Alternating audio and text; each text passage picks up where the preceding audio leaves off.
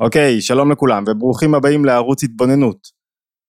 האם הבורא מעניש? איך הבורא מעניש? על פי הקריטריונים, מתי הוא מתערב ומעניש? שאלה לא פשוטה היום, אנחנו בפסיכולוגיה בפרשה, פרשת וארא. לפני שמתחילים נתפלל להצלחת החיילים, להחלמת הפצועים, שלא יהיו עוד בילה מוות לנצח, אה, שנתבשר בשורות טובות, כמובן שישתחררו החטופים, אנחנו זקוקים להרבה תפילות בימים הללו וגם להרבה מעשים. אוקיי, אחד הדברים שבחסידות מדגישים פחות זה את עניין השכר ועונש. תכף נבין למה. אבל הרמב"ם כשהוא מונה את 13 עיקרי האמונה שעליהם היהדות מתבססת, הוא מונה את היסוד ה-11 מי"ג העיקרים הוא היסוד של שכר והעונש, האמונה בשכר ועונש, היסוד האחד עשר, הי"א הוא אומר, הוא השם יתברך נותן שכר למי שעושה מצוות התורה ומעניש למי שעובר על אזהרותיה. וזו שאלה לא פשוטה, כי מה זאת אומרת מצוות התורה? יש לא כל כך הרבה מצוות, ואיך אתה שוקל אותם, ואיך אתה מכמת אותם. יש למשל אדם אחד שהוא נהדר בשמירת שבת וההלכות המאוד ברורות ומניח תפילין, אבל לעומתו יש לו שכן, יש לי שכן שהוא מציל חיים כפשוטו, הוא לא שומר שבת, הוא לא מניח תפילין, אבל הוא מציל חיים, הוא ב, ו, ו, ואדם כל כך טוב ועוזר לסביבה שלו בכל דבר ועניין, ואני מה יושב, מדבר מול המצלמה, והוא אמ, אח בחדר אה, אה, מיון, וואו, איזה דברים, אנשים עושים דברים מדהימים, אז איך אתה מכמת, איך אתה שוקל את המצוות, איך אתה שוקל את המעשה, את העזרה, את, את הפעולות בתוך העולם הזה, איך אתה, איך אתה מחליט למי לתת שכר, כמה ואיך להעניש, שאלה לא פשוטה בכלל, אם, האם בכלל הקדוש ברוך הוא מתערב בעניינים, האם זה לא אתה הכל מעצמך ובאמצעות היוזמה שלך, ובכלל בחסידות נוהגים להדגיש שהשרטוט של הבורא כבורא מעניש, בורא מלך אכזר, הוא, הוא, הוא פוגע בתפיסה הנכונה של הבורא, להפך בדיוק, אין שם איזה בורא שמחכה ורוצה כל הזמן להעניש אותך, להפך, הוא רוצה לרומם אותך, ו, ואם יש קושי, זה רק כדי שירד אור חדש למציאות שלך, כדי שתתרומם, כדי שתצמח, כדי שתגדל מהמקום שלך, כדי שתשתנה, תתפתח, זה בטח לא עונש במובן של נקמה.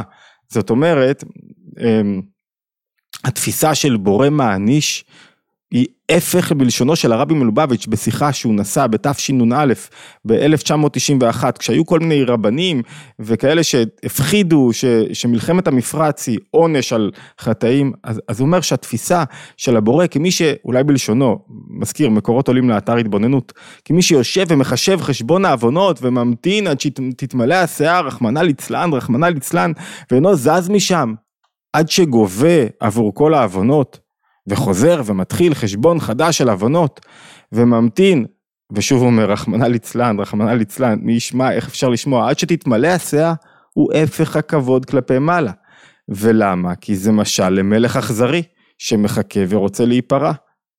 בה בשעה, מדגיש הרבי מלובביץ', שהמציאות היא הפוכה ממש. הקדוש ברוך הוא אב הרחמים, כמפורש בריבוי פסוקים ומאמרים. החל מי"ג מידות הרחמים, ו- ו- והוא מביא מגוון של מקורות, שהבורא הוא בורא שרוצה רק לעזור לבן שלו, כמו אב רחמן וצדיק שרוצה לבן, לעזור לבן שלו להתרומם, להשתנות מרוב אהבתו אליו. זאת אומרת, אתה צריך ללכת בתודעה ש- שהבורא אוהב אותך, כמו את בנו יחידו. ומצטער ממש אם חס ושלום הוא צריך קצת לעורר אותך כדי שתשנה דרכך. ובכל זאת, איך מתייחסים לזה כשקורים דברים קשים לאדם? איך אני יכול לפרש אסונות? מה עם מידת ה... מה הקשר של הבורא לבריאה במצבים כאלה? כדי לענות על השאלות הללו לא בואו נענה עליהן באופן פילוסופי, אלא בואו נצלול לתוך הפרשה במקום לענות פילוסופית, ומשם ניקח כמה פירושים שיעזרו לנו רגע להבין את האופן שבו הבורא מעורב בבריאה ומעניש בבריאה, או מוריד אור חדש, כדי שנוכל להתרומם ולצמוח ולהצליח. ו...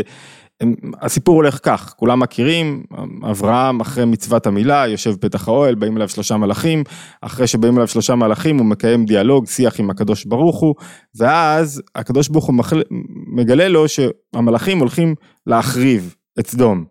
ואברהם היה לגוי, היו יהיה לגוי גדול ועצום, מספרים כמה אברהם הוא עושה את הצדיק וכולי, והשם מגלה שהוא זעקת סדום ועמורה רבה, וחטאתם כבדה מאוד. זאת אומרת, עוד לפני שהמלאכים יוצאים לדרכם, הוא מגלה לאברהם שמה שקורה בסדום ועמורה לא מוצא חן בעיניו. ואז הוא אומר, ארדנה ואראה הכצעקתה הבעיה אליי.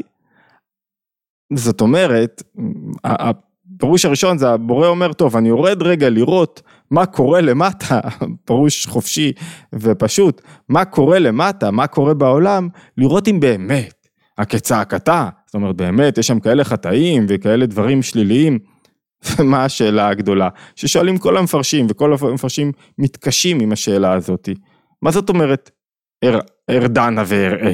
מה, הקדוש ברוך הוא צריך לרדת לתוך העולם? מה, הוא לא רואה מלמעלה? מה, אין לו, מה, מה זאת אומרת מלמעלה? מה, לא הכל ידוע לפניו? מה, הוא לא יודע מה קורה בעולמו? הוא לא יודע איך אנשים מתנהגים? והפירוש של ארדנה ואראה הכצעקתה, אה, והמשך הפסוק אומר, הבאה אליי עשו כלה, ואם לא, אדעיה. זאת אומרת, המשך הפסוק אומר, אם באמת כך, אז אני כיליון ירד על סדום ועמורה, ואם לא, אומר אה, האבן עזרא, אם לא, אני אדע להתנהג איתם במידת הרחמים. זאת אומרת, ארחם עליהם. ובאמת זה הפירוש של האבן עזרא. ארחם עליהם ואדע על דעתי, אני רוצה לראות אם כולם באמת כל כך חטאים. לכן אני יורד למטה. והשאלה הזאת מעוררת, אמרנו את כל הפרשנים, מה זאת ארדנה ואראה? ואם אנחנו מגלים מה זאת ארדנה ואראה, אנחנו יודעים מה, אנחנו יודעים איך הקדוש ברוך הוא מעניש את העולם. על פי אלו קריטריונים, איך הוא בודק, איך הוא משווה, איך הוא יודע מה, מה, מי זה רשע ומי זה לא. אז, אז בואו ניקח כמה פרשנויות שכל אחת מהן נותנת לנו זווית ראייה אחרת, אה, על, על האופן שבו יש, הבורא קושר את עצמו עם עולמו ומתגלה בתוך עולמו. אור החיים, רבי חיים בן עטר, אומר ככה, אומר, למה צריך להגיד לשון ירידה? ולמה יצטרך השם לרדת? הרי כל העולם כגרגיר של חול, של חרדל לפניו. במשקפיים, אוקיי, כגרגיר של חרדה לפניו, ועוד האומרו כצעקתה, וכי האדון ברוך הוא יסתפק בידיעה, מה, מה זאת אומרת כצעקתה, מה, אמרו לי משהו ועכשיו אני הולך לראות אותו? אז מביא האור החיים את הפירוש של רש"י. רש"י אומר שאפשר ללמוד מזה שבית דין למטה לא יסתפקו ולא ישפטו אם הם לא רואים במו עיניהם, אלא בראייה, אם הם לא רואים, הם לא מקבלים עדות ראייה. זאת אומרת, אם, אם, אם, אתה לא יכול לשפוט רק על פי שמיעה. ואז הוא אומר, מה, אבל, אבל רש"י כבר הביא את זה, כשדור הפלגה זעקו הם, אז למה צריך לחזור על זה? אז האור החיים מביא פירוש אחר, הוא אומר ככה, הוא אומר, מה שמתגלה לנו כאן זה הסדר שבו הבורא נוהג עם, ה, עם הנבראים.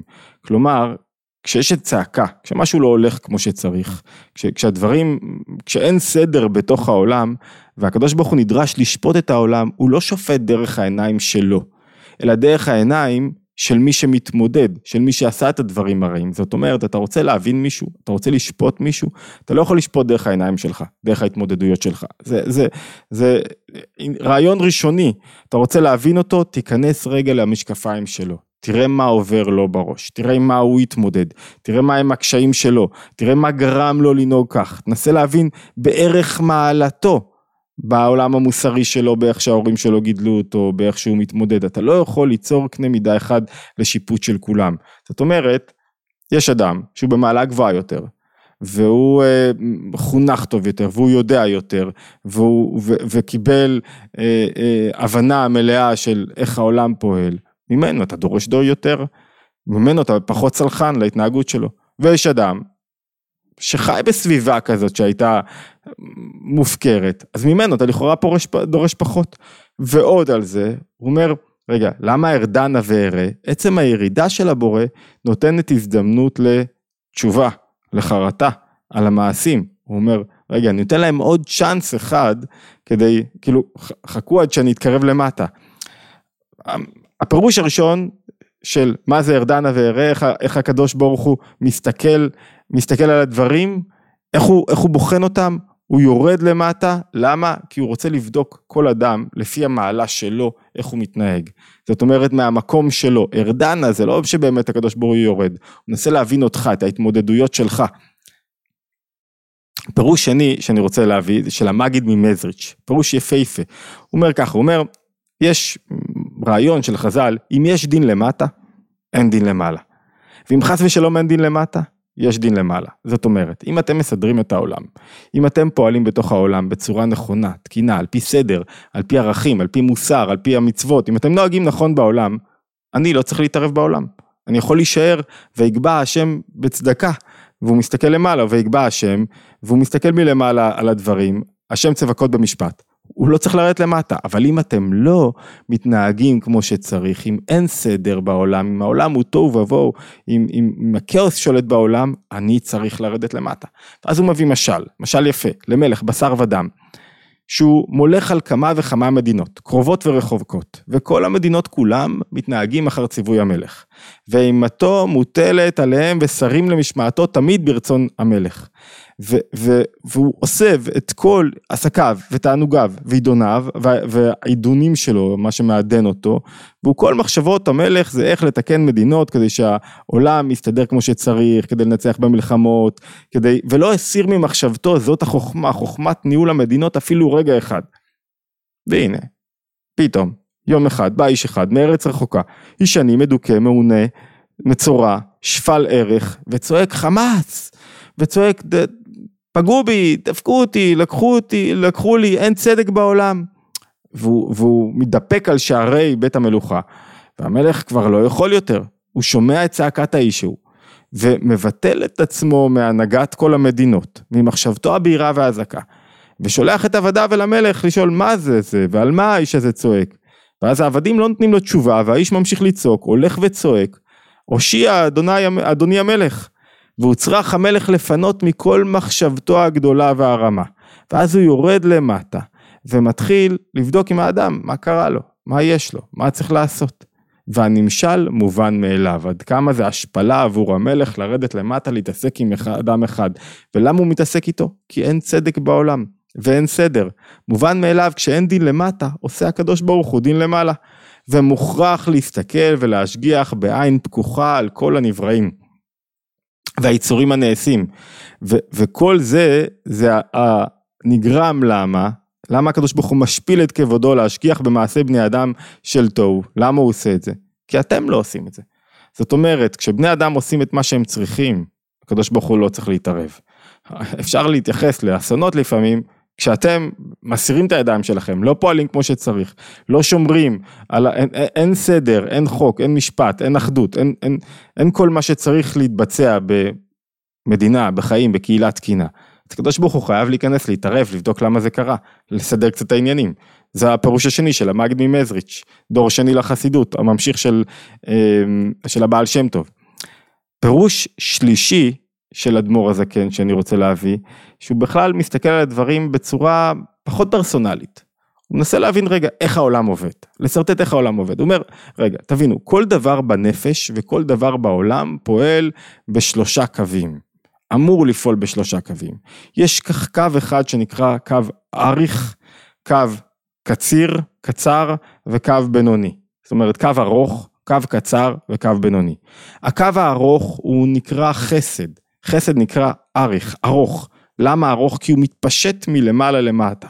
כמו מים שיורדים ממקום גבוה לנמוך, לכן הם יורדים בשפע, לכן זה ארוך, לכן זה ירידה גדולה.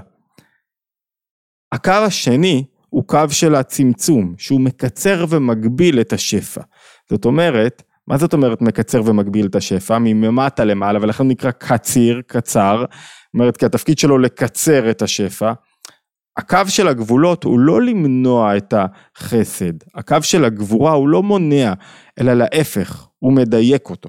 הוא אומר רגע למי מגיע מה. ויש חסד גדול מאוד בגבורה. מה החסד הגדול שבגבורה? שאתה נותן לאנשים לפי מעשיהם. אתה לא, זה כמו, אני חושב שהשתמשנו במשל הזה, זה כמו שאני עכשיו אה, משחרר אה, מנות לכל לוחמי צה"ל. אז כולם מקבלים עכשיו את הסנדוויצ'ים המיוחדים של אהרוני או של אחד השפים עם, ה, עם, ה, עם השניצל בפנים ואני לא יודע מה. גם הלוחמים בסיירת מטכ"ל, גם הלוחמים ביחידות בקו האחורי וגם האנשי מטה וגם האנשים שהם תחזוקה, כולם מקבלים. זאת אומרת, אבל אם הוא עכשיו מחליט, וזה חסד לכולם, אם הוא עכשיו מחליט לכל, לתת לכל אדם לפי מידת סיכון החיים שלו, לא המאמץ, מידת סיכון החיים שלו. זאת אומרת, אוקיי, לחוד, יש פה גבורה. זאת אומרת, לאלה אני מוסיף עוד איזה קינוח מיוחד, כי הם מסכנים את חייהם ואני מעריך את זה מאוד. אז, אז הם יותר מסכנים, אני מוסיף להם עוד משהו. זה, מה זאת אומרת? אתה מקצר את השפע של כולם, ואתה נותן במיוחד למשהו מישהו מסוים, האחרים לא קיבלו את המעדן הנוסף. זאת אומרת, יש קציר ויש בינוני. בינוני זה קו האמצע. זה אומר, טוב, אחי, אני יודע אני, ש, שלא כולם מסכנים את חייהם באותה מידה, אבל עדיין, בא לי להיות טוב עם כולם. אז הוא נותן לכולם את, אותה, את אותו מעדן, את אותו קינוח. בינוני זה מידת הרחמים. מידת הרחמים זה למרות שלמישהו לא מגיע, בכל זאת אני רוצה לתת לו. בכל זאת אני רוצה לתת לו. ופה במקרה שלנו, במשל, לכולם מגיע, כמובן. וזהו, אומר, ארדנה ואראה, זאת אומרת, הקדוש ברוך הוא רוצה לראות אם מה שהוא נותן מלמעלה, מלמטה, השפע שהוא נותן, שווה למה שבא מלמטה, להעלאה וההמשכה, לפי בחינת הקו הקצר. זאת אומרת, בגבורות יש הרבה ערך למעשה האדם. בחסדים יש פחות ערך למעשה האדם. חסד, כשאני אוהב, אני אוהב, אני נותן. עצם הנתינה שלי היא העיקר. זה לא משנה כל כך עכשיו מי מקבל. בגבורה אני רוצה שהוא יקבל. לכן גבורה תלויה במעשים שלו. לכן גבורה נותנת יותר משקל לאדם עצמו. מה זאת אומרת? שהקדוש ברוך הוא רוצה לתת שפע, אבל הוא אומר רגע, השפע הזה צריך להתאים למעשה הברואים. ואני ארדנה ואראה רגע מה עולה בקו הקצר, מה עולה בקו הגבורה, כמה אנשים מתאמצים, כמה אדם רוצה להשתנות, כמה אדם רוצה להתפתח. ובינוני הוא רחמנות, בחינת ממוצע בין החסד, שלא להבחין כלל, אז לפעמים הקדוש ברוך הוא נוהג ברחמנות ולפעמים פחות. לא להבחין כלל, אף על פי שאינו הגון, ובין גבורות לדון אם הוא הגון ורחמנות הוא ממוצע, זאת אומרת הרחמים זה ממוצע בין החסד לבין הגבורה. שמצד עצמו אמרנו אדם לא ראוי לקבל, אבל בכל זאת הוא מקבל. אז אנחנו פונים לפעמים למידת הרחמים של הבורא ואומרים למרות שלא מגיע לי, למרות שאני כזה שנוזל ו- ולא עושה מה שצריך, למרות כל זה, אני רוצה שתנהג בי במידת הרחמים. אם אתה נוהג בי במידת הדין, שאלה טובה מאוד אם מגיע לי או לא. זאת אומרת, כל הסיפור פה של ארדנה ואראה, זה האופן שבו יש מערכת יחסים נכונה בין השפע שאתה מקבל לבין המאמץ למטה. מלמטה. אם אתה לא מתאמץ, אם אתה לא מתפתח, אם אתה לא צומח, אז אולי צריך לדלל לך את השפע קצת, כי אתה, כי אין לך כלי לקבל אותו. כי אתה לא עושה איתו שום דבר, כי אתה לא, זה כמו מישהו שיש לו כסף, והוא לא פועל עם הכסף כדי לעשות טוב בעולם, לשנות את העולם. אז אפשר לצמצם לך קצת הכסף, בשביל מה לתת לך כסף? אפשר לקחת לך קצת, אתה לא צריך, באמת, מה, בשביל שתאגור בבנק? מה, מה יצא לבנק מזה שתאגור אותו? מה יצא לך מזה שתאגור אותו? קיבלת השפעה בתצורת כסף, אתה צריך לממש אותו, לגלות עוד דרך בעולם. זה הפירוש השלישי שלנו. פירוש רביעי שאני רוצה להביא היום, אמ, זה של הבאר מים חיים, רב חיים מצ'רנוביץ', שאומר ככה, הוא אומר, אני רוצה לדעת מאיזה המקום פה, מאיזה מקום האדם פועל, מה זה ארדה נברה? אני רוצה לדעת פירוש ארדה לסוף מעשיהם.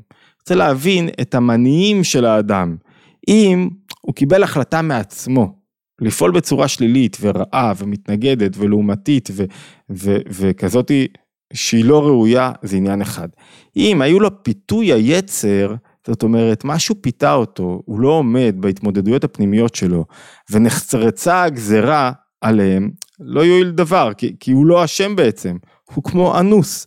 אז צריך לדעת האם אני צריך לעזור לו, למה זה ירדה ונראה. אני צריך לדעת האם אני צריך לעזור לו רגע להתמודד עם היצר שלו, להחליש את היצר, להיפרע ממנו, או שהוא בעצמו מקבל החלטה. וזה הבדל מאוד גדול, כי אם מישהו נמשך, נגרר למשהו בגלל שקשה לו לשלוט בעצמו, אז צריך לעזור לו, לחנוק את היצר שמשתלט עליו, ולגלות את מה? לגלות את, ה, את ההוא עצמו, את מי הוא באמת.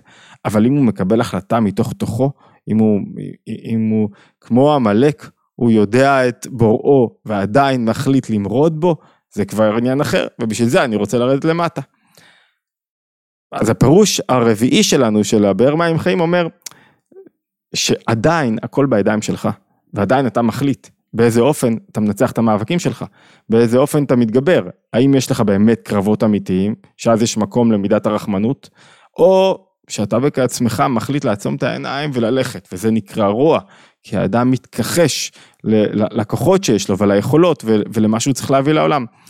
פירוש אחרון להיום, אומר ככה, אומר הצפנת פענח, הרוגוצ'ובר, אומר אמ, הרב יוסף רוזין, אומר יש פה, כשהקדוש ברוך הוא רוצה להעניש, להוריד, לחייב את בריאותיו על הרבה עבירות, לייסר בהרבה פורענויות, צריך שירד הוא בעצמו בלי שום אמצעי. הוא לא יכול לשלוח אף אחד אחר, לכן ארדנה וארד. זאת אומרת, הרוגוצ'ובר מתייחס לכל הסוגיה באופן אחר. הוא אומר, הבורא לא מפעיל את העולם כשלט רחוק, כשופט ששולח מישהו אחר לקיים את, ה, את, ה, את המשפט שלו, את האופן שבו הוא דן. אם הוא רואה שמשהו לא הולך כמו שצריך, הוא בעצמו יורד. למה הוא בעצמו יורד? כדי להראות את החשיבות שלו, עד כמה זה יקר בעיניו, עד כמה אתה חשוב לו, עד כמה הוא רוצה שתצמח מזה, ויותר מזה, מוסיף החידושי ערים, רבי יצחק מאיר אלתר מחסידות גור, מוסיף כשהשם יתברך מתקרב לראות מעשה בני אדם, לא שולח שליחים, נתווסף קדושה בארץ, וממילא מתקרבים להשם יתברך ונתעורר תשובה, חרטה, על ידי הבושה והפחד. זאת אומרת, הוא אומר הרוגות שובר משהו מאוד חזק, הוא אומר, כשיש משהו קורה בעולם, יש יותר נוכחות בורא בתוך העולם. הבורא יותר נוכח כאן. למה? כי זה העולם שלו. הוא לא רוצה לתפעל אותו מרחוק. אחד, שתיים, כי הוא רוצה שאנחנו נתעורר מעוצמה, את הנוכחות שלו בתוך העולם. מעוצמת נוכחות זה כמובן לא שהוא יורד פיזית, זה שמידת ההסתר, מה זה נס? מידת ההסתר וההיעלם הולכת ופוחתת.